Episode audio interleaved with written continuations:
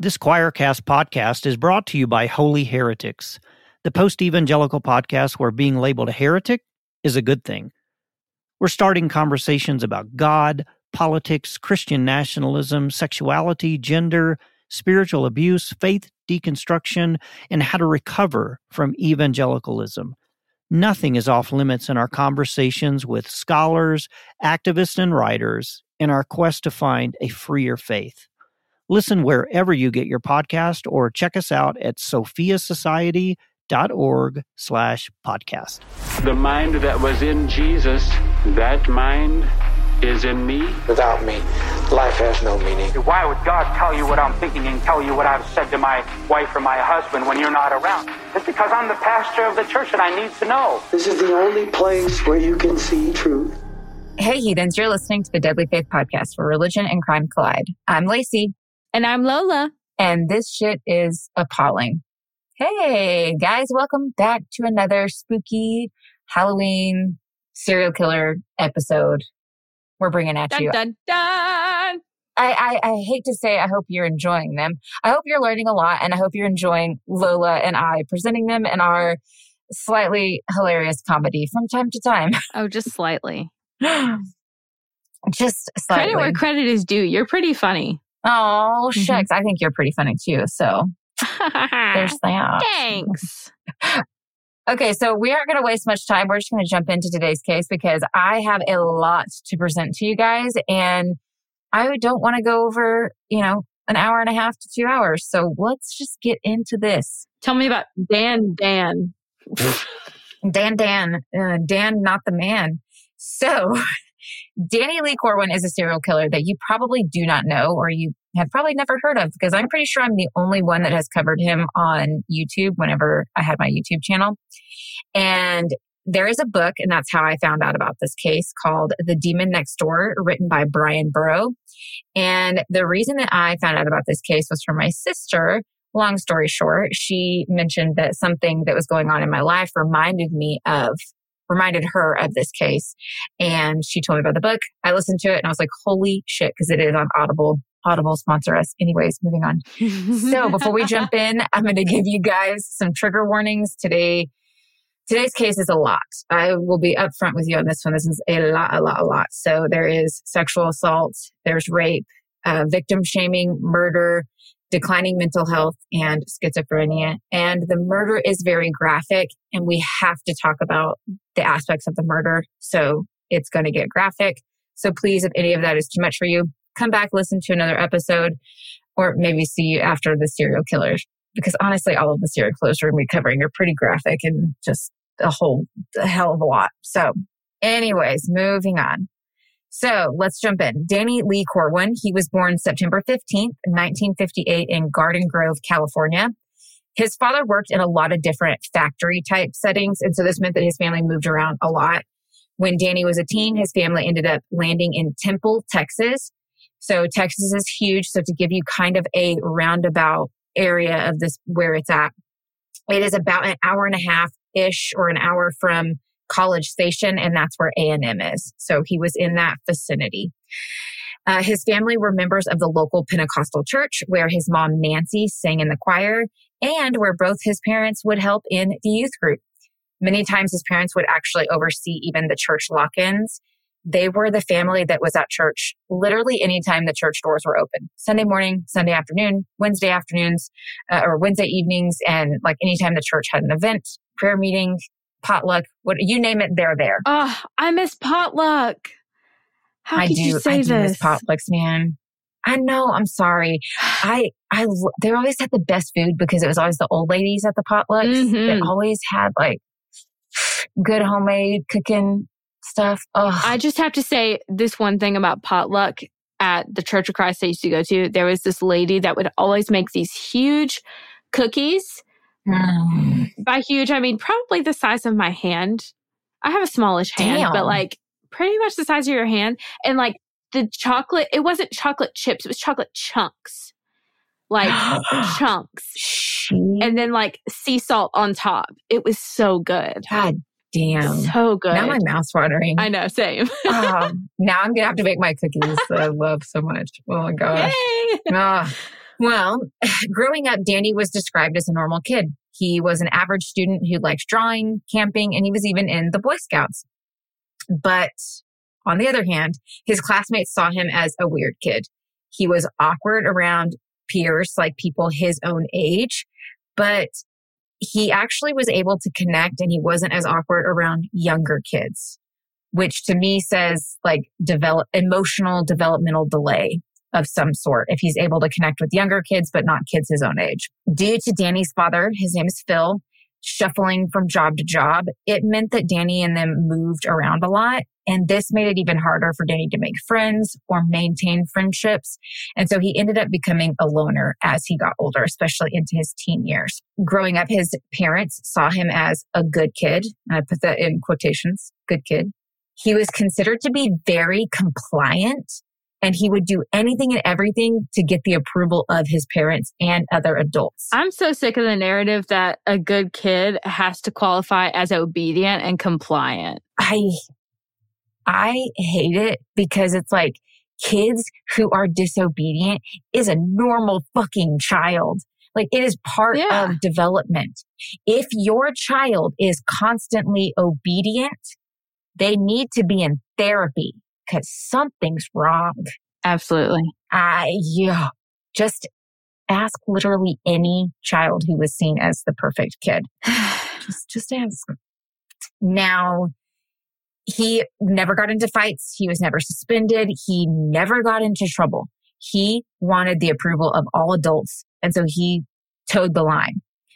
While his parents saw him as a good kid, his doctors, on the other hand, actually saw him being the good kid and always needing the approval of adults as something wrong developmentally with Danny.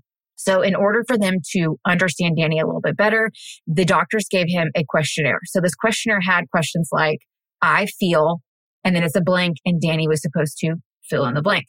And with that question, he put in, I can't ever leave my parents. So I feel I can't ever leave my parents. Another question said, my greatest fear, blank. And he said, my greatest fear is my parents will die before I'm ready. Oh my God. So as somebody who is trauma informed, to me, this screams, there is like a, what is it called? What is it? My God, I'm drawing a blank. Bonding. It's like a complete reliance on. Yeah. Trauma, not trauma bonding, but what the hell? I know what you're trying to say. And I also don't know the words. Enmeshment. Yeah. Unhealthy. Yeah, I swear to God, I can't speak to it, but you guys get what I'm saying, right? There is a level of unhealthy connection, enmeshment, reliance that he is having on his parents. And the doctors are seeing this as a red flag of sorts. Now, the doctors were also worried about Danny's emotions and emotional development. Danny struggled with wetting the bed, and usually this can indicate some kind of emotional distress in a child. We've seen this with kids who are molested or raped or anything as a child and have sexual trauma. They will be wetting the bed, and that is because they don't know how to deal with that. They have a lot of these emotions. They don't know how to handle it, and that ends up resulting in bedwetting. Now, I will come out and say Danny was not molested as a child that we know of. Nothing has ever been said to that. So the doctors at this point are just saying like, hey, there's some emotional distress, developmental delay, something's going on. But his parents were just like, no, he's just a good kid and a hard sleeper.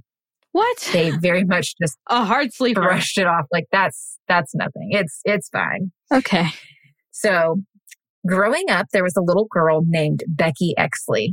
They went to church with Becky Exley and her family, and both families, the Corwins and the Exleys, were friends.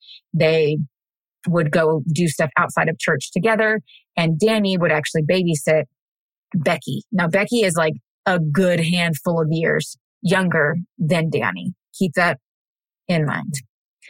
As Danny started hitting puberty, his peers noticed he was obsessed with sex.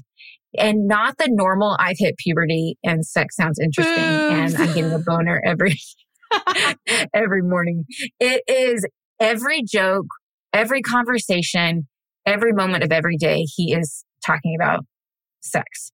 And even boys his age who are also hitting puberty are like, dude, chill the fuck out. This is weird. So during this time, as Danny is a teen, on March 15th, 1974, Danny's neighbors had an 8-month-old baby, and they decided to hire a 15-year-old girl named Kathy as their babysitter so they could go out on a date. A little while after putting the baby to bed, Kathy heard the boy crying, so she went upstairs to check on him, but was confronted in the hallway by a naked teen. He tells her that if you scream, I'll kill you, and then he forces her into the master bedroom, makes her get naked, and then proceeds to rape Kathy. Oh my God. When he finished, Kathy got up, scooped up her clothes, and locked herself in the bathroom very quickly. But after only being in the bathroom for a few minutes, she hears a knock at the door and she's scared. But eventually she opens it because she's like, he's going to either break down the door and hurt me, or I open it. So she just opened it. And as she opened it, the light from the bathroom shines on the boy's face, and she actually got a good look at the boy. And he says, you have my shirt. So I guess when she like scooped up her clothes, she scooped up his shirt as well. Random. Now, he ends up telling her that she doesn't know him. He lives across town. He goes to school across town. She doesn't know him. And the boy left. Kathy then locks herself back in the bathroom and just waits for the baby's parents to get home. Mm-hmm. When they get home, they found Kathy distraught, locked in that bathroom. She tells them what happened, and they immediately call the police. Now, she explains what the boy looks like when the cops get there. Mm-hmm. And just from how she explained it, the owner of the house, so the little boy's dad, said, that sounds like Danny, who lives next door. So the cops went over there the next day and talked with Danny and his father. And Danny, of course, denies everything. He's like, no, I was home, but I never left the house. Kathy returned. When she was actually talking with the cops, she said that she thought that it was some boy at school named Speedy, but she wasn't sure. She thought she might have recognized.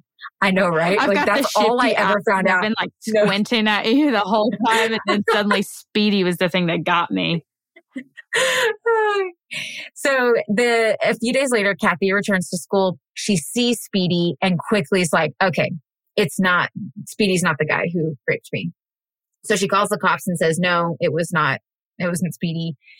So they continue to question Danny, and Danny continues to deny it.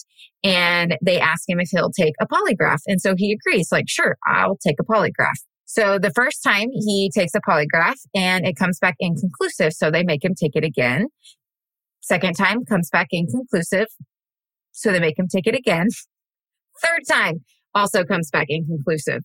And so at that point, with 3 inconclusive polygraphs, the cops talk to Kathy and just tell her that with no direct evidence and with, there's nothing even with the polygraph and with you wrongly identifying another boy at the beginning, we can't do anything and we can't charge Danny with the rape. And so the case goes cold.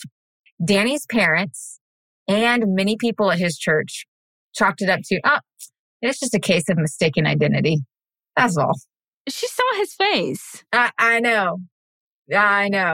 Saw his face. And even the owner of the home was like, that sounds like the next door neighbor boy. Okay, what year is this? Just from how she described it. Also, I'm sorry. What year is this? Was 1974. So March of 1974. Sadly, not the best time to be a sexual assault victim. Not that it's a whole lot better today. I was going to say, sadly, this sounds very on track for the times. Yeah. Not that it should have been, mm-hmm. but yeah, that makes sense. Oh, just wait. Just fucking wait, because I tell you. So on May 16th, 1975, the Corwin family was supposed to go to a church retreat. So that day, Danny was supposed to leave school around noon, go home, get some stuff, and then meet his dad at his work. So Danny left school around noon, but instead of leaving the school and going to his house, he decided to just hang out in the parking lot. And at 2 p.m. that day, a girl named Brenda Evans also leaves a little bit early. And as she's walking through the parking lot, she sees Danny sitting on the hood of the car right beside her car. She says hi, he says hi back, and she goes to get in her car. She gets in, sits down, puts her stuff in her seat, and then leans over to get an 8-track off of the ground, right? And then when she leans up, Danny is standing in her doorway. Lola's over there laughing at me right now because I said 8-track. Because I told her the story about when I presented this case over on YouTube. I said, I was talking about 8 tracks and I go, oh my God, do you guys remember the 8 tracks? And then you have to like stick the pencil inside and like wind it up. And after I like recorded that, edited it and posted it, my husband watched it and started laughing his butt off because he's like, Lacey, an 8-track and a cassette tape are two different things. And I was like, oh. She's showing her age. She's showing her age is all. I was telling Lola that story.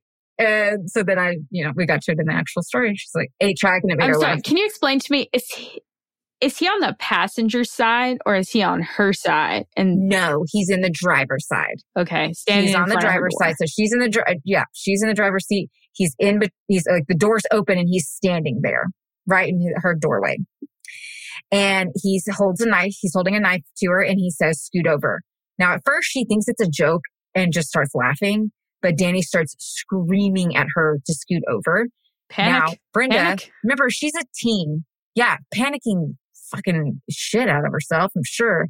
So she's a teen. Of course, she's scared, and she quickly moves over. Not that anybody's going to be scared in that moment, but her first response is comply. And I understand that. So she moves over to the passenger seat. Danny gets in and drives away from the school. Brenda is scared and starts asking Danny where he's taking her. But every single time she asks, he just starts yelling at her and telling her to shut up. Danny ends up taking her about 1.5 miles away from the school and parks in like a foresty area. He holds the knife to her and tells her to undress while they're still in the car. She refuses. So Danny crawls on top of her with the knife in her face. And he tells her that if she doesn't undress herself, he will rip the clothes off of her. Oh my God. Now in fear, Brenda complies. So Danny gets out of the car so that she can undress. But as she's undressing, she's not going fast enough for him. So he starts ripping all of her clothes off and throwing them into a muddy puddle. He then gets in the car, covers Brenda's mouth and begins to rape her. After he got himself dressed, like after he gets done, Brenda tried to plead with him to just leave her, but Danny would not listen. And he got himself dressed and he tried to get Brenda out of the car, but she did not want to. She was like, I want my clothes. And he refused. So she kicked him in the nuts. And he was like, oh, okay. And he gave her her clothes. That's so good.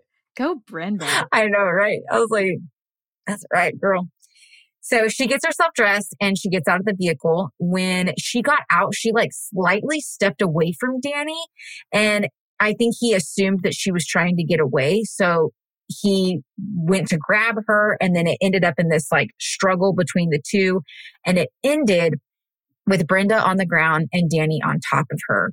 Before Brenda knew what was happening, Danny started stabbing her in the fleshy part of her right arm. God. So like right in the top of her arm, he just stabs her.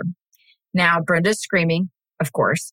And she starts saying, do you know what you're doing? And he replies with, I know exactly what I'm doing. Why would she say, do you know what you're doing? I'm sorry. That not...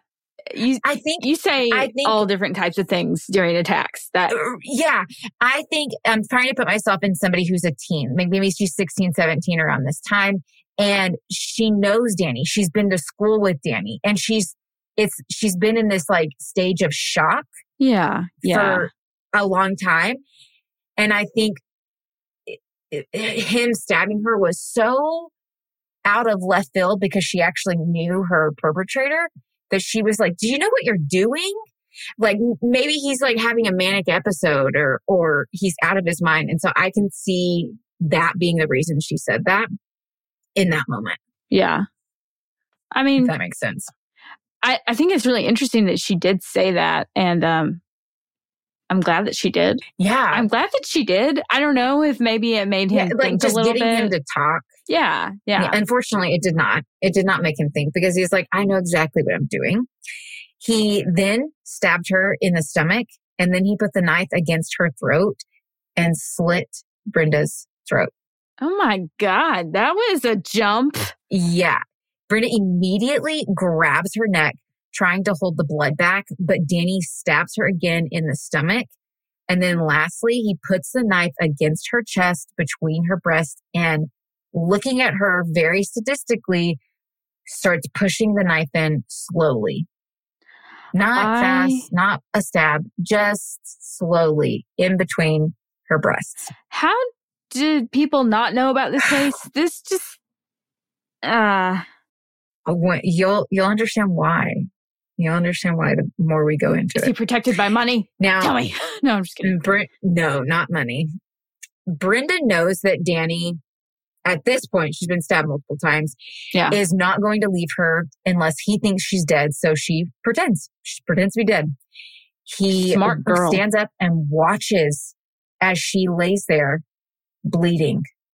Oh, shit. And dying. He just watches. She's pretending to be dead. And then after a minute, he covers her body in a piece of plywood and some dirt. He then goes and gets her car, throws all of her stuff out of it, gets the car and takes off.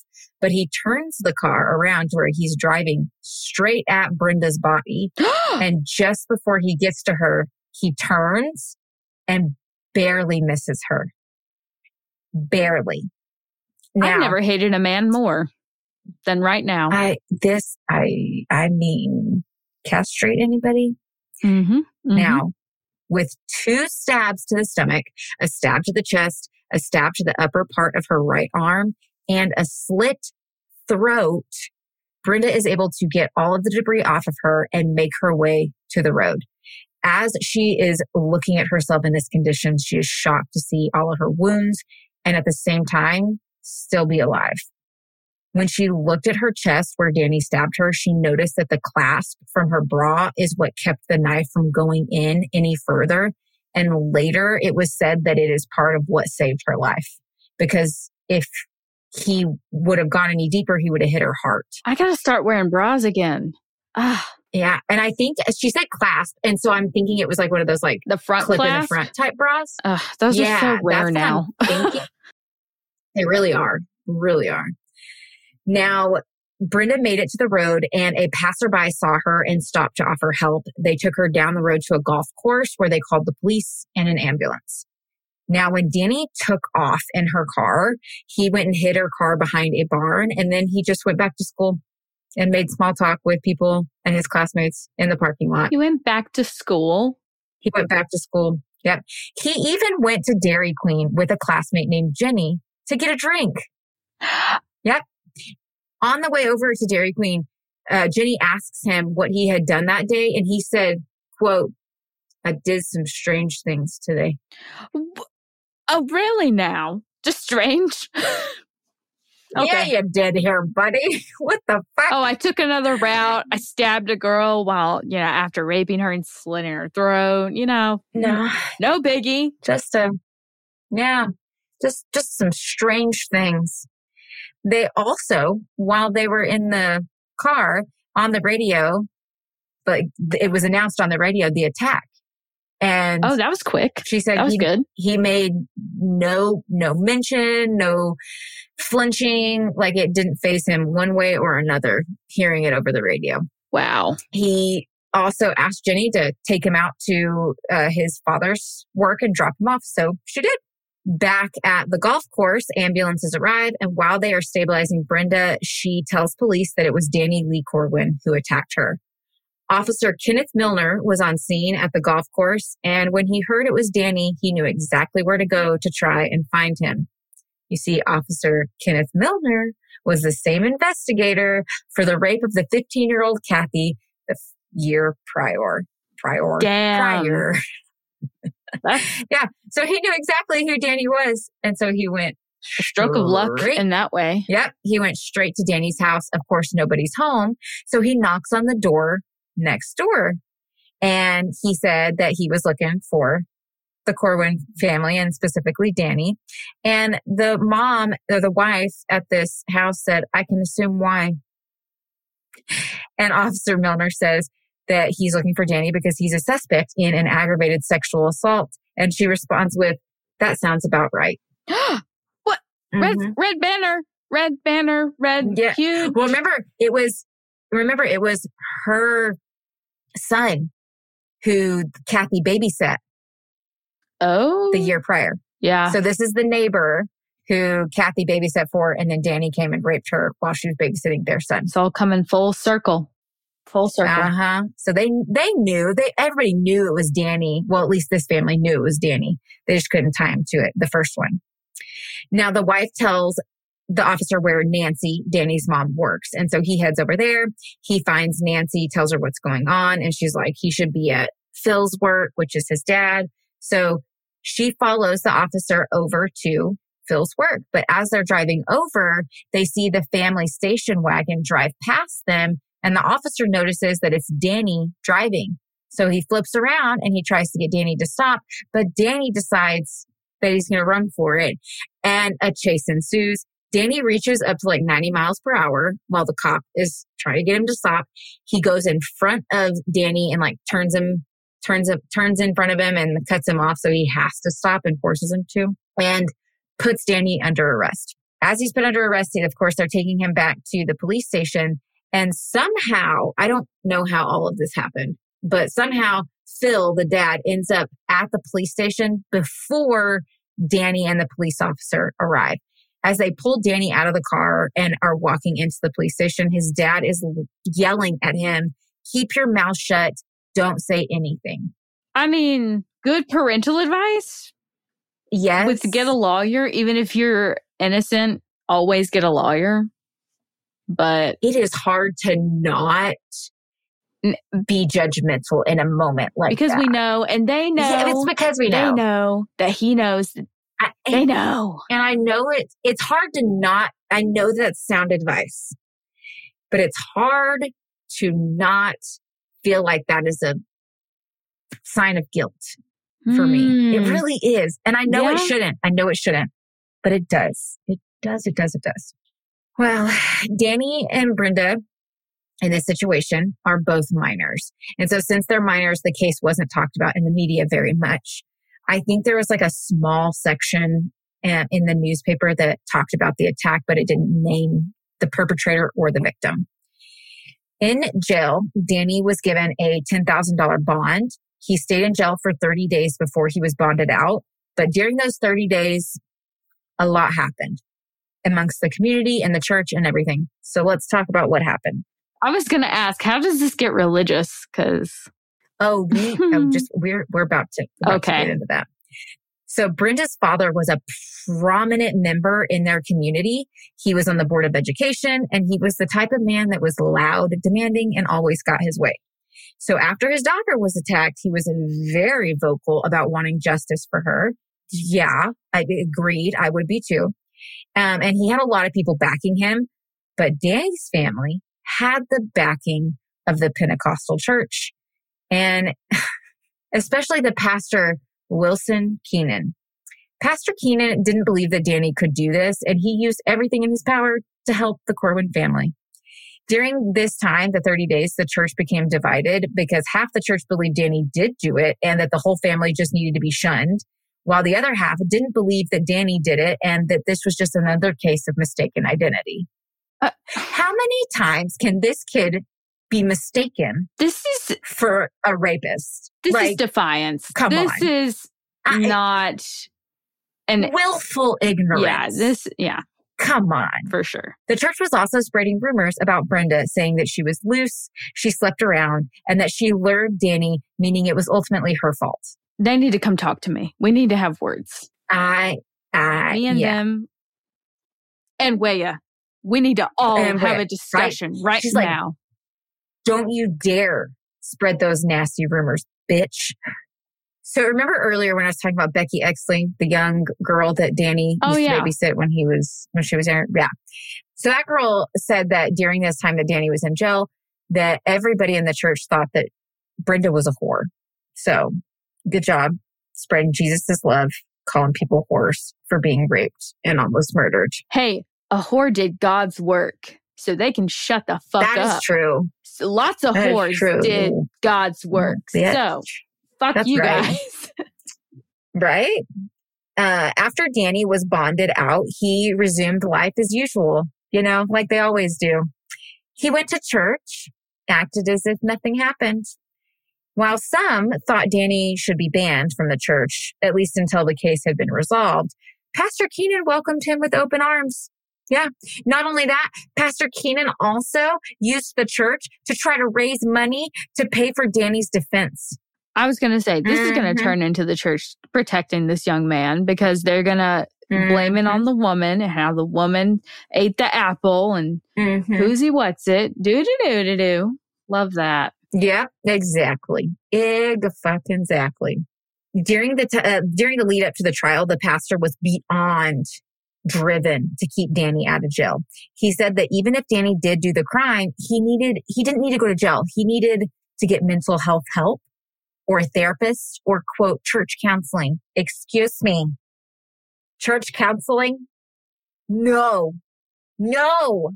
None of that has ever helped anybody. No. I don't know a single person. Okay, you know what I find really funny? And you know what? If you go to Church of the Highlands and you happen to go to one of these marriage conferences, I hope it works out for you. And I hope all the best things for your marriage, genuinely. However, almost every single person I know that has attended those got divorced either that year or a couple years later. I don't see it doing much good. Like, the therapy that they offer their members just seems to be like more like false hope than so, like, realistic solutions. Yeah. And it's like, okay, if you are getting church counseling, 9 out of 10 times the person who is counseling you, they have a degree in crock pots. What? They don't have no license. They're not a therapist. No, yeah. They're a stay-at-home mom who cooks meals and cleans, which nothing wrong with that, but it doesn't mean you need to be given marriage advice. No, it's giving 8 passengers. It's giving 8 passengers vibes. Is it not? I'm 1,000% or connections, her new we'll talk about it more later. But I digress. We'll talk about that. Please continue. We'll talk about her. Oh, she got me fired up now. So he's like, you know, he needs therapy, a mental health hospital. He doesn't need jail. Danny's defense lawyer was a former FBI agent, and he knew that Danny had a small chance of winning the case. Danny wasn't a conversational type, so he was like, I'm not putting you on the stand. That's not going to go good. So what we need to do is we need to have you take a polygraph. So he had Danny take a polygraph, and he actually passed the polygraph. And the person who was giving the polygraph test could tell that Danny was lying, but the machine was saying he was telling the truth. And so the person giving the test thought, I'm going to bluff. And so he told Danny that he failed. And the moment he told Danny he failed, Danny confessed to everything. You know, I don't condone lying, but like, it's these moments where they bluff that like, it tends to just crack everything open. I was like, what, that cracked him? Just saying, oh, you failed? And he was like, bah. But okay, you have to think about it. We're in the 70s. Polygraphs held weight back then. The Holy Grail. They held so much weight. So I'm sure the hearing he failed was also equivalent to hearing we found your DNA on her body, you know, kind of thing. So I'm sure that's what made him break. So at this point, both the prosecution and the defense thought that with all the evidence and Danny's confession, this was going to be a slam dunk case for a life sentence. But old Pastor Keenan just couldn't have that. And so he went to the prosecutor's office to try to negotiate. Well, no. More like demand for Danny to get a deal of some sort. So at first, he demanded to have the whole case thrown out. Just throw it out. No, just throw it out. The prosecutor looked at him and said, he cut her throat. So then the pastor was like, okay, well, how about we agree to like probation for Danny? Probation. Yeah. And so again, the prosecutor's like, he cut her throat. So the pastor then replies with, but they're a good family. They didn't know what Danny had done. This isn't about them. This is about him. It's about the victim. Who the fuck cares? Who the fuck cares? You know what? I wonder what the sermons looks like. Like in the weeks that this was happening. If I could peer into that, I wonder what it would look like. You're right. I wish I could. Now, as the prosecutor is sitting there and the Pastor Keenan, he's trying. He starts to proceed to berate Brenda's character. He calls her a whore. He says that she slept around, and he says that she lured Danny in. The prosecutor is shocked. Not because of what he's hearing, because this is very common in sexual assault cases back in these days for the defense to attack the character of the victim, because DNA was not a thing. And so all you had was, well, you know, he said, she said type cases when it comes to this kind of stuff. So this is stuff that he had heard time and time again, but he'd never heard it coming out of a pastor's mouth. So he was like, what the hell? Now I do want to note that this is in Texas. This has been outlawed, that like you're not allowed to go after the victim's character in sexual assault or rape cases. So I was like, okay, Texas, you got something right. Good job. The one thing, right. As he is berating Brenda's character, the prosecutor is pissed. He is flaming because he has a confession. They do not need to prove anything. They have a literal confession from Danny. And so he just yells, he cut her throat, and just screams at the pastor. Like, I shouldn't have to explain this to you. I didn't think I'd have to write that one down for you. Bo Burnham. I shouldn't have to be defending a rape victim who was almost murdered. The fact that she survived is just astounding. I feel like throwing up. Right? Yeah. I can't even with this guy. Brenda's testimony was a huge part of this trial. And since the prosecutor knew that the defense was going to go after her character, he felt obligated to talk to Brenda's dad and warn him about what was coming. After the father heard how they were going to berate Brenda, he couldn't take that. And he was like, no, I'm not letting my daughter take the stand and be attacked like that. I'm not going to do it. I completely understand the father doing this. So what this did was it left both sides wanting to come to some kind of plea deal and avoid a trial. But the defense didn't know that Brenda wouldn't testify at this time. So they are like really eager to do a plea deal. And the prosecution offered 30 years. And in Texas at this time, it meant that Danny would serve maybe 10 to 15, depending on good behavior. The defense was excited and said yes, but the prosecution went to Brenda's father and he refused because he said it wasn't enough time, which I agree. Now, right before the trial was supposed to start, Danny actually decided to plead guilty. And this meant that he was having a sentencing trial, not an actual trial. So this was just to figure out like how long he'd get in prison. Before the trial started, Danny was assessed by a mental health professional and he was diagnosed with latent schizophrenia. So at the sentencing trial, the defense brought up his mental health and Danny had different witnesses who spoke on his character to try and help him get a lesser sentence. I'm sorry, pause. I'm not a very smart man. What is latent schizophrenia? Google says that latent schizophrenia is a mental disorder that affects a person's ability to tell what is real and not real, to act normal and to think clearly, but with no history of schizophrenia episodes. Interesting. The more you know. It's interesting. I'll just leave it at that because I just don't know that I see that. Honestly, I have a hot take. Go for it. Any mental health diagnosis from the 60s and back, I feel like it was wrong and wasn't handled correctly. Yeah. And I don't think it was taken into consideration, like the fact that he did this after raping her. Yeah.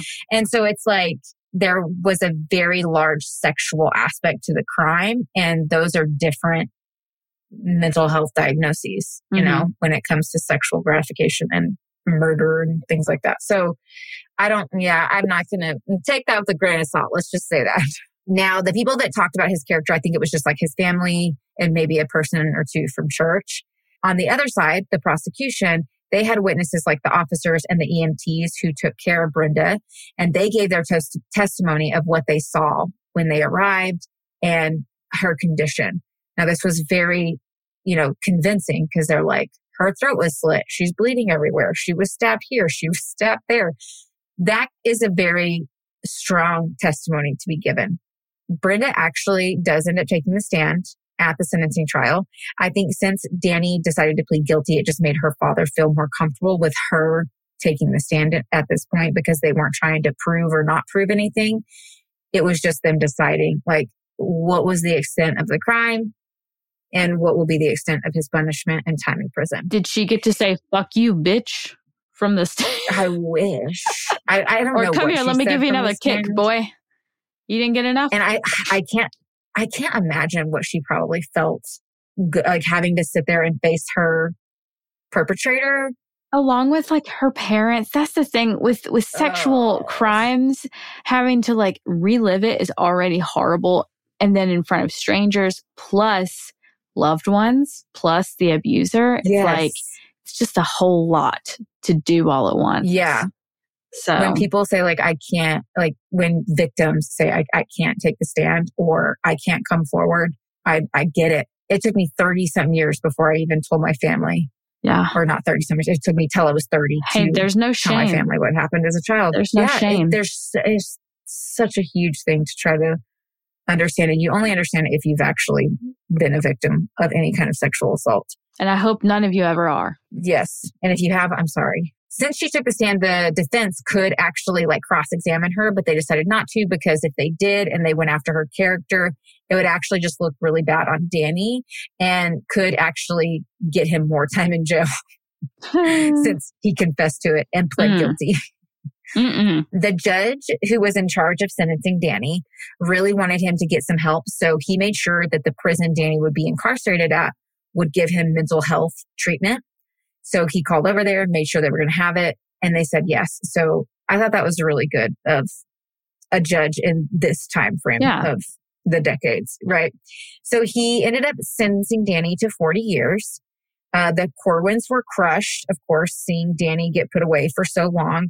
But on the other hand, Brenda's family were highly disappointed because they didn't feel like it was long enough for what he had done to their daughter. Hell no. I don't think any time's long enough. He tried to murder her. He took her life in a whole other way that she has to. Yeah, she will never. Yeah, deal with. She'll never be the same.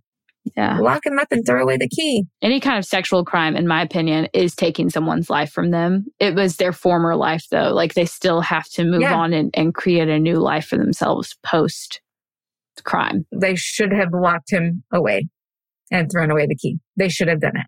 They should have just. Is he out? We're jumping ahead. We'll get there. Okay. We will get there. Mm-hmm. So Danny goes to prison. When he goes to prison, most of the town just moved on past the incident, didn't talk about it. Both parties were minors, so it wasn't talked about in the news.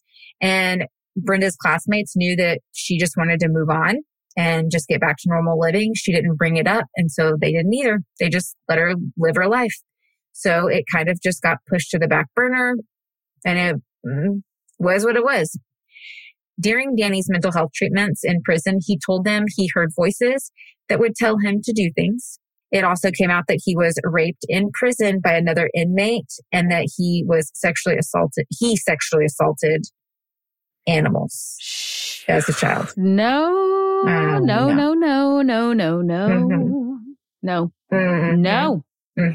Thankfully, that's all we know. So we don't have any more details for that. Thank God. He was put on some meds because, he was diagnosed with latent schizophrenia. So he was put on some meds and he was in segregated population.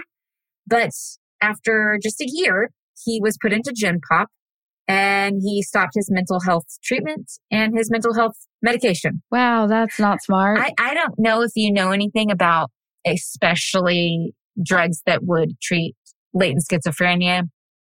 It is not a drug you just stop taking. No, yeah, you have to wean. That's not good. So was he weaned? I have no idea, but yeah, I would doubt it. Damn. But he was just off of it. And also latent schizophrenia, you're not cured after a year. No, yeah. Why was he taking off his meds? I have questions. I also have questions and concerns, but... Mm-hmm. Now, during his stay in prison, he got regular visits from his family and friends from church, like Becky Exley. I would like to make a note that Becky is around 4th or 5th grade during this time that she's visiting a convicted rapist. No. And attempted murderer. I'm angry. In prison, Danny's father told him that he needed to make the best of a bad situation. So he ran with that. He got his GED and he took some classes. Danny was considered to be a model prisoner. He got along with all the other inmates. He obeyed, the warden and the officers. He did great. He was so good, they gave him extra freedoms. He could go outside longer. He could go to sections nobody else could. He got extra library time. Like, he was... A+, buddy. He was great at prison. Very good at it. Unfortunately, during the 70s and 80s, Texas was growing exponentially. And with that, problems arise. I knew it. Because more of a higher population means an increase in crime, which means more people going to prison. Less space in the prison. Exactly, which leads to overcrowding. So what happened was, in order to deal with this problem, the prisons started cutting sentences drastically. There was so much pressure on the prison system to get them out, push them out the back door, come in the front, push them out the back. And so you would get time cut off your sentence for fucking anything.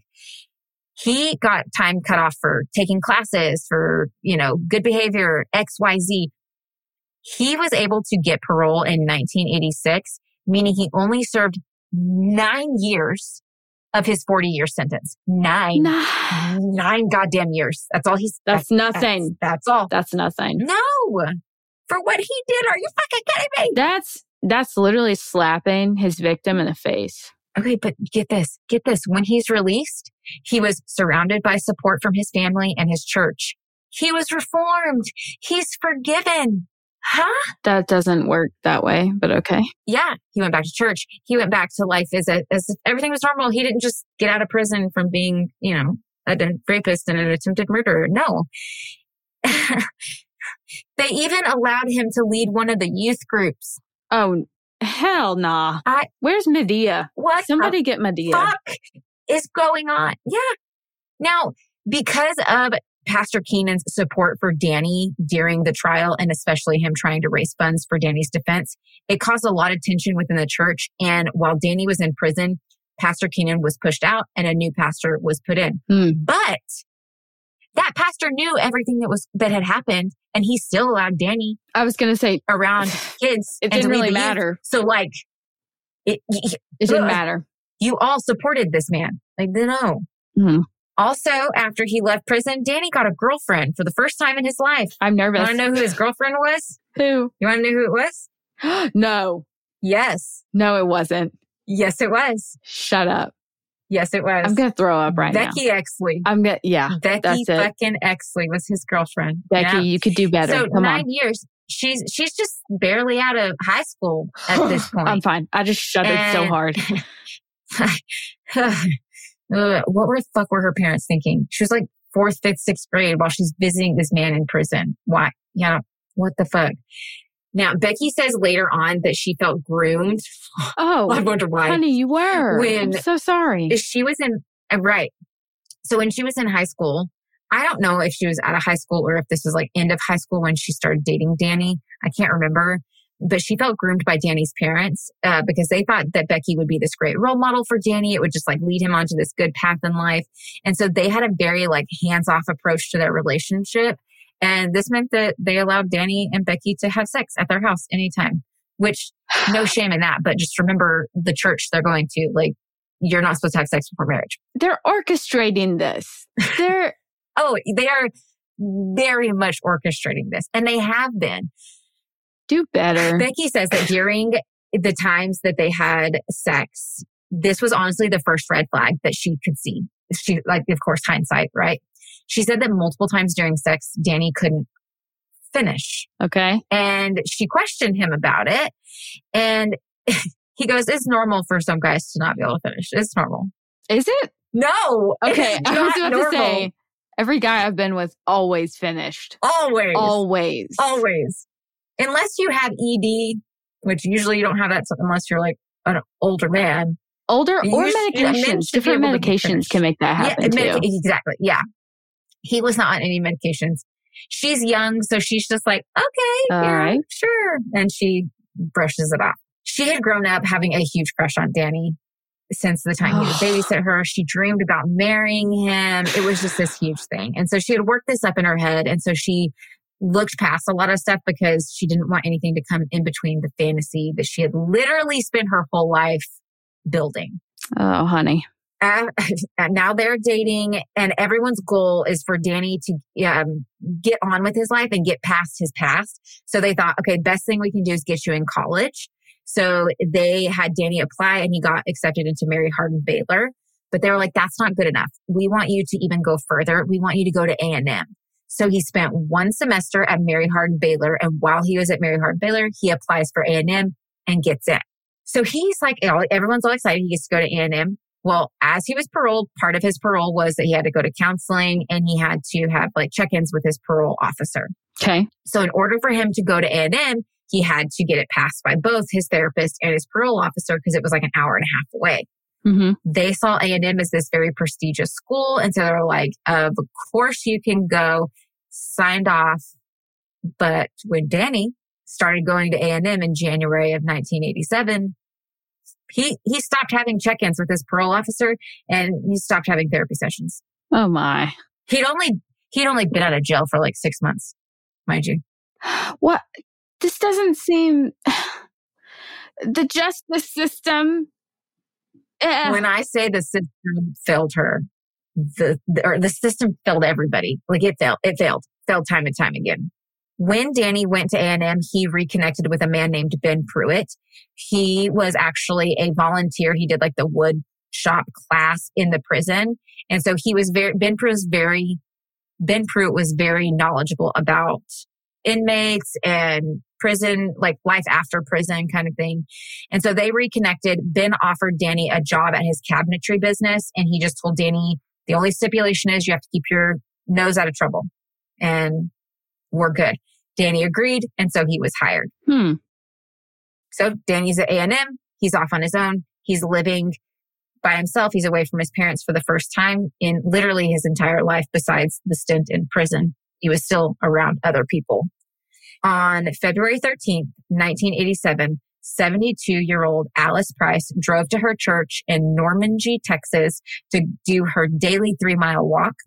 Alice normally filled her days with reading the Bible, going to church, and getting in her daily exercise post having surgery on her heart a few years prior. I love it. I know, right? She's a go-getter. She's keeping fit spiritually, physically. I love to hear it. You think of an old Southern lady, that was Alice Price. She was the cutest. I love her. Now, she usually was home by 8:30 in the morning, but her grandson, David, he drove by the church at 8:50 and noticed that her car was still there. Didn't think much of it, but then he drove by again at 10 a.m. and realized that her car was still there at 10 a.m. And this sent him through the roof. Like alarm bells are going off. So he looks around. He cannot find her anywhere. And Normangee is a small town. It is just about 500 people, even today. And this is back in the 70s. So their population has probably fluctuated within like 50 to 100 people in the last 40, 50 years. So it's a very small area. When he couldn't find her, he notified the cops and the cops started looking for her quickly. She's in her 70s. It's February. Yes, it's Texas, but it still gets cold. So they were very scared. There was a massive search for her. There were many volunteers, men on horseback. Everybody's looking for her. But unfortunately... Listeners, I'm holding my forehead right now in anticipation. Right? Because I know what the fuck is happening now. I know. Unfortunately, they found nothing. So that whole day, Alice never returned home. And so by the time night fell, they had to call the search off and reconvene the next day. The next day, they continued their search. And around 4 p.m., some men discovered Alice's body in some bushes. Now, this gets slightly graphic, okay? She was naked, face down, and had a smiley face carved into her back. After her autopsy, it was found that she had been raped, strangled, and stabbed multiple times. The cops were baffled and lost. This was not something they knew how to deal with. Like I said, 500 to 600 people in this tiny little small town. A smiley face. The towns beside it are small. A smiley face. A fucking smiley face. A little old lady. Psychotic. Naked, raped, smiley face, stabbed. 72 years old. You son of a bitch. Mm. Yeah. They didn't know how to deal with this. It's a tiny, small town. They're not dealing with serial killers in Texas. Yeah. As they're trying to investigate this, they do have one witness come forward, and they said that they had seen a brown truck in the area, but that was all. The cops did hypnotize him to see if he could remember anything else, but it didn't work. And I'm sorry, Texas officers are hypnotizing people. You know someone, they're fucking desperate. They need more information. They don't do that shit. No. They don't believe in that. They went down every avenue that they could think of. One family member of Alice's was even like having ties with the mafia and loan sharks. And so they were like, that's gotta be it. Come on, mafia, loan sharks. No, led nowhere. Eventually the investigation came to a halt and left everybody in town living on edge. Like, you've heard it before. It was the same in the 70s in Texas, small town. Nobody's locking their fucking doors. Everybody's just roaming the streets, and kids are playing and going to their neighbor's house, and it's normal. Not anymore. Everyone's freaked the fuck out, because if somebody can kill a 72-year-old lady and not just kill her, but rape her and carve a smiley face in her back, then nobody's safe. Literally nobody. Tell me what happens. I'm on the edge of my seat. Meanwhile, Danny was traveling back to Temple to spend time with Becky and his family on the weekends. Becky says that during this time, she started to catch Danny in some lies, and this was like red flag for her, right? The first lie she caught him in was Danny not paying one of his bills. I'm laughing because it was just so fucking stupid. He wasn't paying one of his bills. It was like a water bill or something like that. And she confronted him about it, and he was like, oh no, I paid it. Like, it's fine. I paid it with a check. We're good. And so she's like, okay, go get the check and like, show me. I want to make sure it got paid. And the checks have like a carbon copy, right? And so he went out to his truck to get the carbon copy to show her. And when he comes back in and shows her, she's not stupid. She knows it was a check that was just fucking written. But again, she just lets it go, right? She doesn't want anything to come in between fantasy. Another time, Danny had left his wallet in Temple when he had visited. So Becky called the automotive shop where Danny said he worked. But when she calls, she found out that not only does Danny not work at this automotive shop, he had never worked there. Why did he lie about this? He had the job with Ben Pruitt at the cabinetry shop this entire time. Why would it have mattered? Why did he feel the need to lie about it? It was so, like I'm telling you, it's so stupid. Why did you lie about this? I don't get it. Sometimes you create your own reality. You convince yourself of something like that. Super dumb. He definitely did. So he tells, she gets worried about this. So she goes to Danny's father, tells him what's going on. And he at first was like, oh, I'm a little concerned, but then chalks it up to, oh, Danny just doesn't want to disappoint his parents. Like, he's probably just got another job and he doesn't want us to know he was let go or something. So like, we're fine. Again, they chalk everything up to just like little things. No. Now, due to these lies, Becky does start to lessen her trust of Danny over time. Valid. Good girl. Yes. Right. And when Danny started like trying to come back to Temple for the weekends, many times Becky would make sure that she was out of town because she like started to not want to see him. I was like, good call. Another thing that was happening during this time, Danny was failing in school. He was failing so badly that he was actually kicked out after just one semester at A&M. They were like, please do not cook that. You failed. But Danny didn't tell anyone. Instead, he just continued to go to school every Tuesday and every Thursday. And just like sit in the courtyard? Yeah. He just kept going to school. Everything's good. Yeah. And he keeps us up for a while. Wow. Mastermind. On the other hand, though, he's failing in school, but he's excelling at work.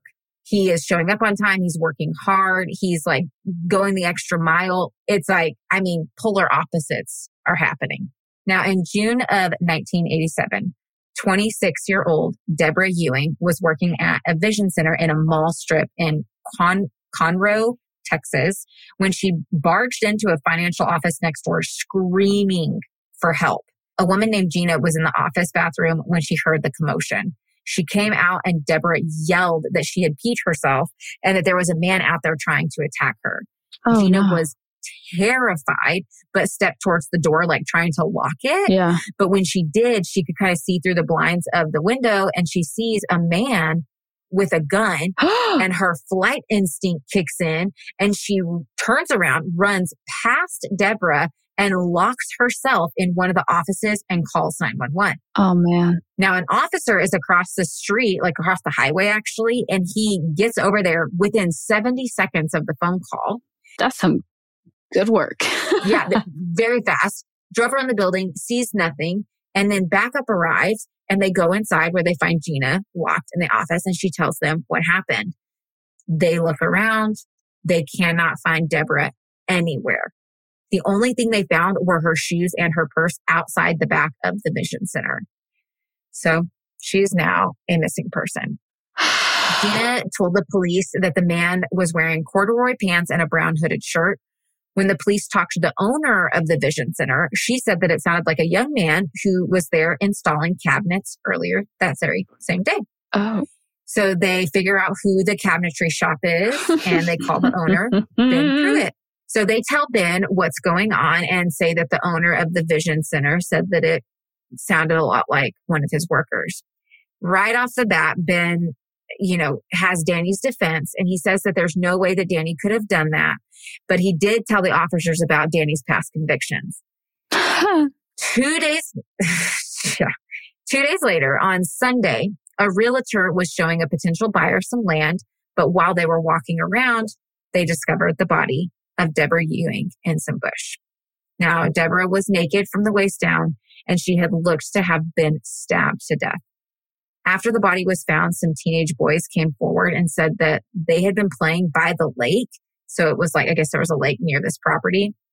And they'd been playing by this lake on Friday afternoon / early evening, and they remembered hearing screams from a woman. This is just a game of people just not wanting to see truth. This is just, This is horrible. I feel bad for these teens because what are they going to do? It's Texas. So it's a really long and flat. And if there's a lot of brush, they couldn't see anything.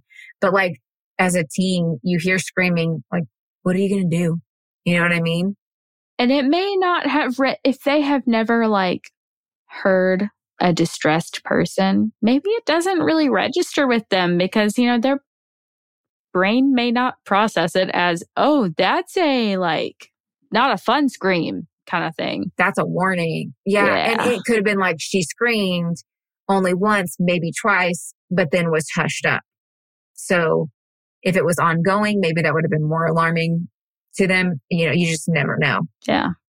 That's hard. Cops looked at the most likely suspects, which would have been her ex-employer and her ex-husband, but both of them had solid alibis and quickly ruled out. Since Danny was the only one who was a viable suspect at this point, they called Ben and just asked him on Monday morning, just bring Danny in. Just bring him in and let's just talk to him and see what he says. So Ben's like, sure. Monday morning comes around, Danny walks in, tells him what's going on. Danny's like, sure, I'll go down and be questioned. So Ben takes him and they sit down and the cops start asking him about what he did after work.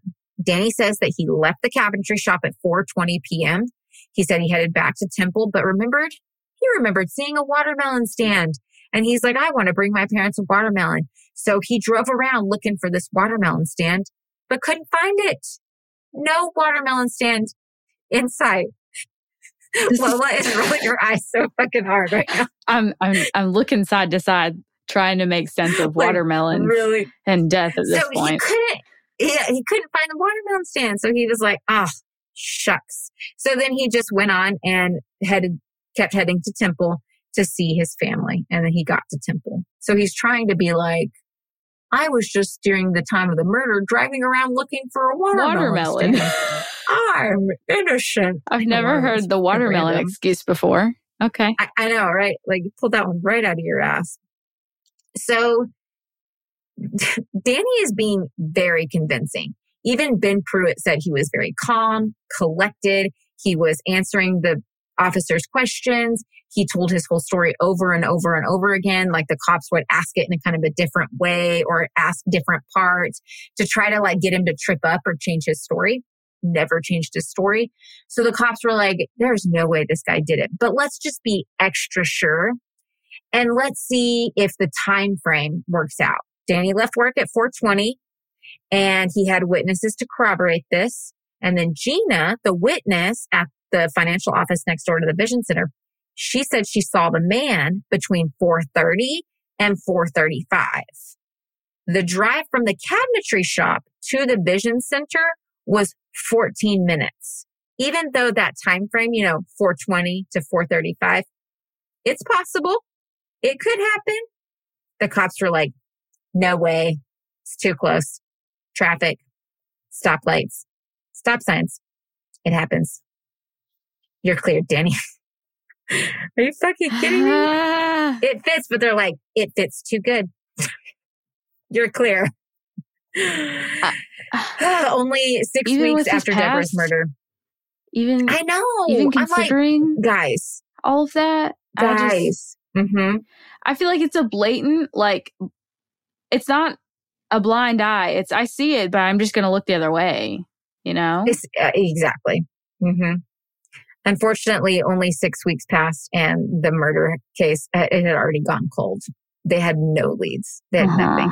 And every suspect they had cleared at this point. So it goes cold. Just like the smiley face thing. Cold. Yeah. Same one. Same thing. Now I will, before we get into the next murder, I will give another trigger warning. The child is not murdered in this case, but it's just very heartbreaking. How many more are there? I think this might be the last one. Murder. Okay. So a few months later, on October 31st, 1987, 36-year-old Mary Reisinger and her 4-year-old daughter, Kristen, spend the evening at their local fall festival in Huntsville, Texas. Now, I know I keep saying a bunch of different like cities and towns and stuff in Texas. Just know that Texas is very big. It's very flat. And even though you have big cities, you have a lot of small cities around them. So all of these cities are within like a 45-ish to an hour drive of like College Station and things like that. It's like a hub, basically. So Kristen, the 4-year-old, had just finished a ballet performance. And so she decided that she wanted to stay in her white ballerina outfit as her Halloween costume to go to the fall festival. Cute. After they left the festival, the mom decided to pull into a like do-it-yourself car wash station at around 7:40 p.m. Now, around this same time, Officer Dauger had decided to check in at the police station after his family got done trick-or-treating. Just want to check in, see how the night was going. Is it quiet? Anything crazy going on? As he's talking with a few of the officers, 3 women burst through the doors and yelled that there was a dead woman down the street at the car wash. Officer Dauger rushes out of the police station and he speeds over to the car wash. And when he arrives, he immediately sees Mary's lifeless body on the ground, covered in blood. When he got out of his truck and he approaches the car, he notices that there is a child inside jumping from door to door, locking them, trying to barricade herself inside the car. She was terrified. Officer Dauger knocks on the window and he tells Kristen that he was an officer and that he was there to help. He had to say this like multiple times before she would finally unlock the door. The moment she opened the door, she jumped into Officer Dauger's arms and gave him the biggest bear hug. He says, This is like the most touching moment when I saw him say this. He says that it's the biggest bear hug he'd ever had in his entire life. And still to this day, like he can feel that hug. And I'm like, rip my freaking heart out. Yeah. Now, while she is hugging him, she keeps saying, please don't let the bad man get me. Please don't let the bad man get me. He reassures her that everything is safe. And he looks down and he thinks that she's wearing a red ballerina outfit, only to quickly realize moments later that it was supposed to be white. She was covered in her fucking mother's blood. So her mother laid there outside the car dead, stabbed to death, covered in blood. Oh my God. And that 4-year-old literally was like probably shaking her mom, trying to get her mom up, and got her mom's blood all over her. Poor baby. There will be a picture on Instagram. It's not red. It's a black and white photo. But you can see how much blood was on her. Yeah, it is fucking heartbreaking. Now, he asked her where the bad man went and she pointed. He asked what kind of truck the bad man was driving and she told him that it was like his. Officer Dauger's truck was like a 2-tone brown truck. Mm-hmm. So they immediately put out on the radio and a search started quickly. Thankfully, Kristen was not physically hurt. And over the next few days, they brought in a psychologist to talk to her. But of course, they were not able to get any more detail from her. Now, Ben Pruitt, he had heard of Mary's murder through the newspaper and he was heartbroken. He knew the Reisinger family. He'd actually been very familiar with their family, was close to them, and some of the members, and he knew who Mary was. So he was devastated. And when he saw the sketch of the truck in the newspaper, he thought of Danny, but then quickly brushed it off because he was like, oh, the windows in the sketch had bars on it and Danny's truck doesn't have bars on the windows. So it's not Danny. We're fine. Also, when Danny showed up to work that Monday, he had a fucking large cut on his hand, and Ben asked him how he got it. And he was like, I cut it on a cocoa can. Cocoa can? What's up with this motherfucker and food with his excuses? Yeah. He cut it on a cocoa can. Opening it. He's trying to open it. Okay, then. Mm-hmm. Interesting. Again, like all of the other cases, the police in this area are struggling to investigate. This is not something that they see regularly or even semi-regularly. It's out of their wheelhouse. I think the fact that there was a child in this case, it got way more media attention. I mean, it was all over the news. And there was a witness, she was a witness to her mother's murder. So this kind of sensationalized the murder. I don't know. Yeah. I think that's the best word I can put to it. Sensationalized it. And this brought all of that attention. What this did was it actually gave the police too many leads. People were calling in right and left, giving them leads. And back then, this was not categorized electronically or stored electronically. These were handwritten notes, like leads. And they were not stored properly. So a lot of leads went unnoticed time and time and time again. And this happened in this case. All right. Mary's family was sure that it was her ex-husband, but he was out of state hunting. And so he was quickly cleared. And just like the other cases, this again goes cold. They have no leads that actually point to a viable suspect. At least they don't think they do. Because every lead that they keep getting through the phones are leading up dry. So they have nothing. But later on, we do find out that someone had actually called in and said that Danny Lee Corwin had a truck just like the one in the sketch, and he had a cut on his hand a few days after the murder. Red flag. But unfortunately, this was one of those leads that did not get investigated. Red flag. And also, we have no idea who called in that lead. This was in October, so now we're going into the holiday season. Over the holidays of that year, of 1987. Yeah, 1987. Becky ends up breaking up with Danny. And for Danny, life, for some reason, was quiet for a while. At least that's what we know. Danny's life is quiet. Okay. That's all I'll say. He did end up getting a speeding ticket from Officer Larry Martin, which was one of Alice Martin's grandsons. Mm-hmm. So the lady with the carved smiley in her back. He didn't pay the speeding ticket. Why he's not paying his bills, I don't fucking know. He's an idiot. But due to them not paying this ticket, he was issued an arrest warrant, and he was arrested on September 29th, 1988. He was actually arrested by Larry Martin, ironically. Oh my God. Uh-huh. Danny was taken into custody, fingerprinted, photographed, and then he was bonded out a little bit later. Like, I don't even think he was in jail for like 24 hours. 3 weeks after Danny's arrest, on October 29th of 1988, a woman named Wendy Gaunt was getting into her car at A&M.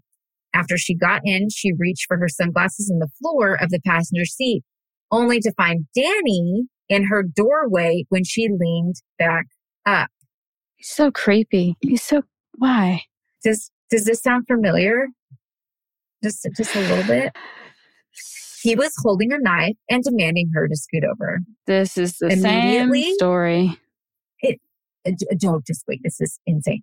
Immediately, Wendy tried to escape out the passenger door, but Danny was too quick and he jumped in, pulled Wendy back in, and before she knew it, she was somehow tied. Her arms were tied to the seatbelt of the vehicle. What?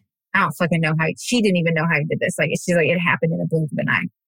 Wendy is freaking out and starts trying to talk to Danny by asking him where they were going, what his plan was, and so on. She's just asking question after question. But every time that she would ask a question or try to talk, Danny would start yelling at her and telling her to shut up or he'd cut her throat. Oh, God. So she stops talking out of fear, which I would too. He drove her to a gravel parking lot that was under construction in a park area.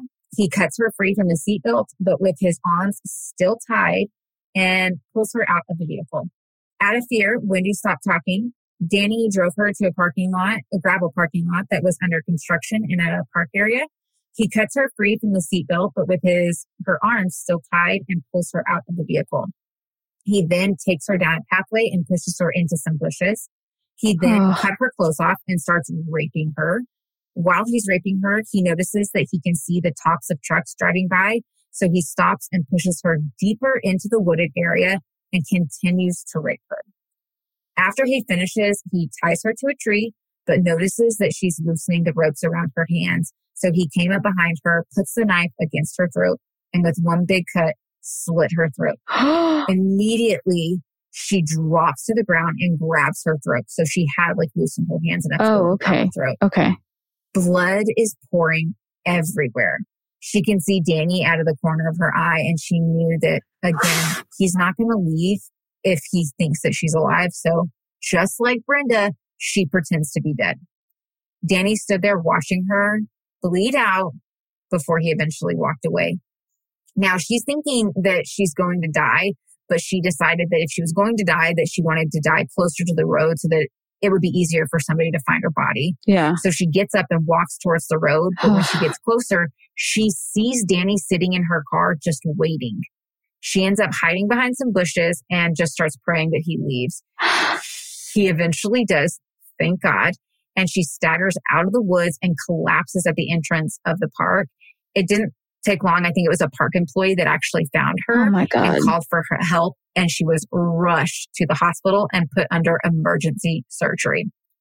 That same day, Ben Pruitt noticed that Danny was 30 minutes late to work. He was never late. And not only that, he actually showed up to work wearing nice clothes. Like Ben said, he was ready to go out on the town, not build cabinets, which is like a messy construction type job. Why are you coming in fancy clothes? That's weird. Yeah. And it was odd, and Ben made note of it. When Wendy got out of surgery, she couldn't talk because the wound in her neck was so deep. Yeah. But she demanded something to ride on. The first thing she wrote down was, quote, "Someone feed my horse."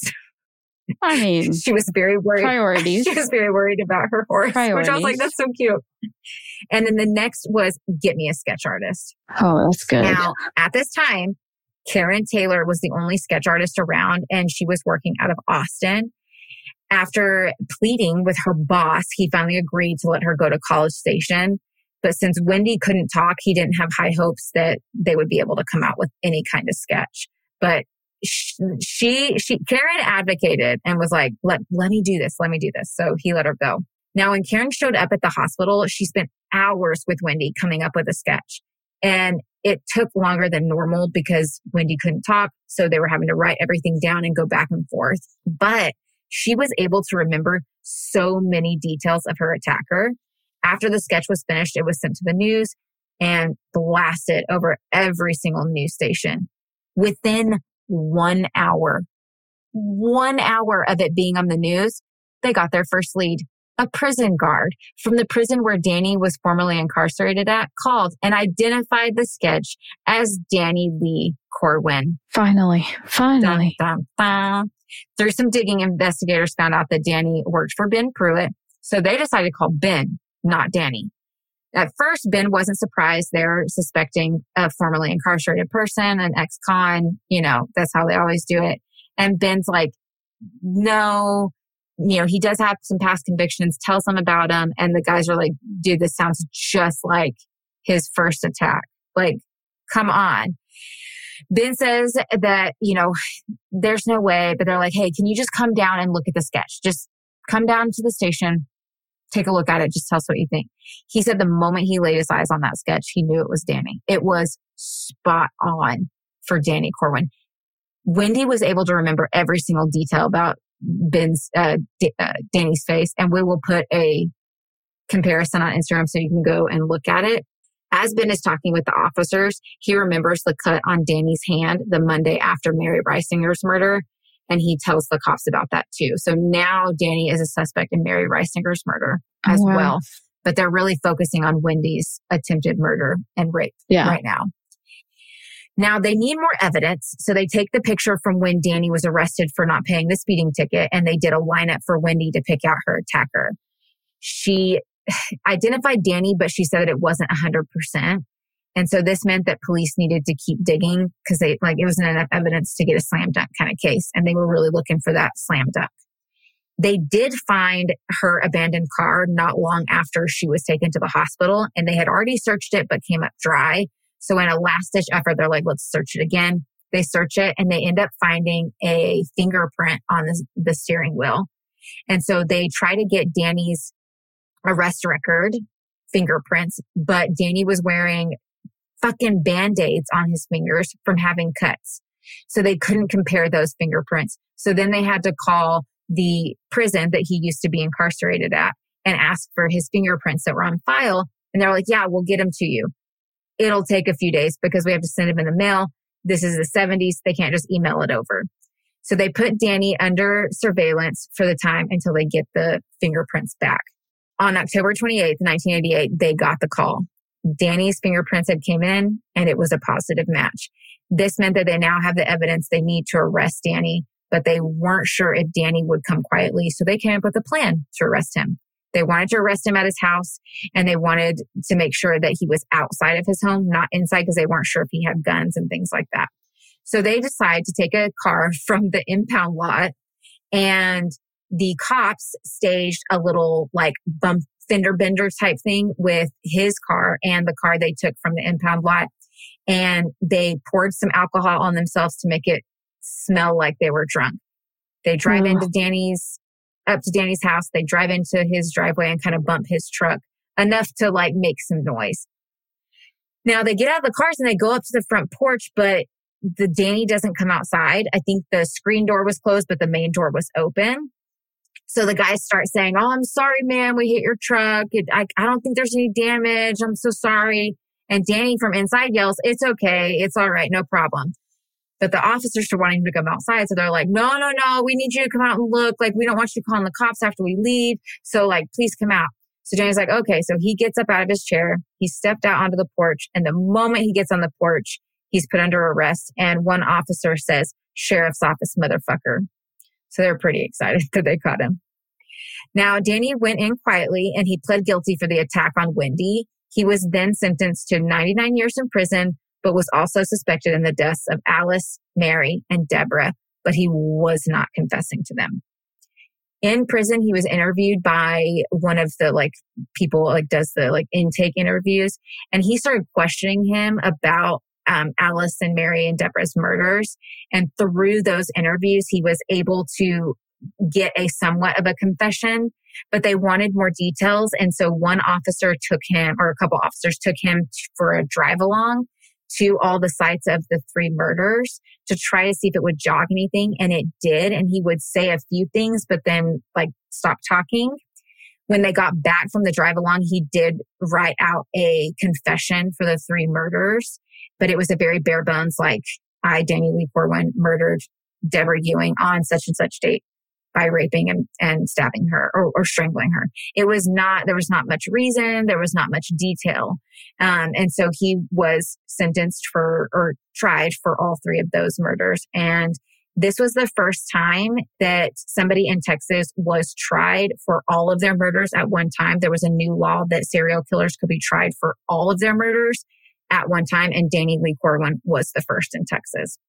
Some people did testify on his behalf to try and spare him the death penalty, which was his mom and his sister. Not shocked. They said that he hit his head as a kid and even got hit in the head with a croquet mallet. And so that's why he's all fucked up the way he is. I think their intention was just trying to give a reason so that Danny would not be sentenced to death. It didn't work. Danny was sentenced to death in 1990. And he was put to death on December 7th, 1998. And his last meal was steak, potatoes, and a root beer. I hate that meal now. I know, right? Steak, potatoes, and root beer. And I love root beer. God. That is the case of Danny Lee Corwin. I will say that after he was arrested and it was found out that he murdered more and more people, the pastor, Pastor Keenan, ended up going to the prosecutor's home and while he was doing yard work outside, and actually apologized and said, I shouldn't have ever said that stuff about Brenda. I should never have defended Danny.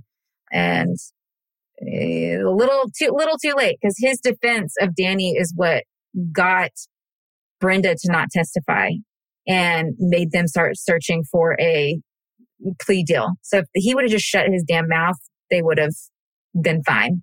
And he would have gotten life in prison. What a disservice. Yeah. I have a palate cleanser if you want. What is your palate cleanser? My palate cleanser is... palate cleanser. Damn it. The good news. Okay, the good news. Researchers have discovered a new type of fast and furious cosmic explosion, and they named it after the Liverpool soccer team. That was on September 11th of 2023. So what is a cosmic explosion? I have no idea. I'm assuming it's I think asteroids, something. Yeah, that's what I was thinking. Hitting each other? Oh my gosh. Something like that. Crazy. Space matter hitting each other. That's what it seems like. Space matter exploding. I have no idea. My palate cleanser is, my husband said today that he has come up with a new rule. And that is, for any holiday that we like to decorate, every year we have to buy at least two new decorations to go to our collection. Oh. And I was like, you are giving me permission to spend money on Halloween and Christmas decorations. And I love that. I was going to say, I don't think he knows what he's done. Oh, he does. He's into decorating as much as I am, and if not more. And so I was like, yes, that's awesome. So I'm really excited to build our decorations, yes, for especially Halloween. I fucking love Halloween. Hell yeah, the best. Hell yeah. Well, yeah, that's the case of Danny Lee Corwin. Next week we will see you guys, and Lola will be presenting her own little case for you all. So we will see you guys then. Bye. Bye. Also, heathens, if you're enjoying the show so far, please remember to subscribe on whatever platform you listen to us on, and remember to bring your sacrifice to the blood ritual. Just kidding, a review will suffice. Deadly Faith is brought to you by Choircast Network. It's produced by Lacey Bean and Lola Robbins, and audio engineered by Eric Howell. Thanks for listening.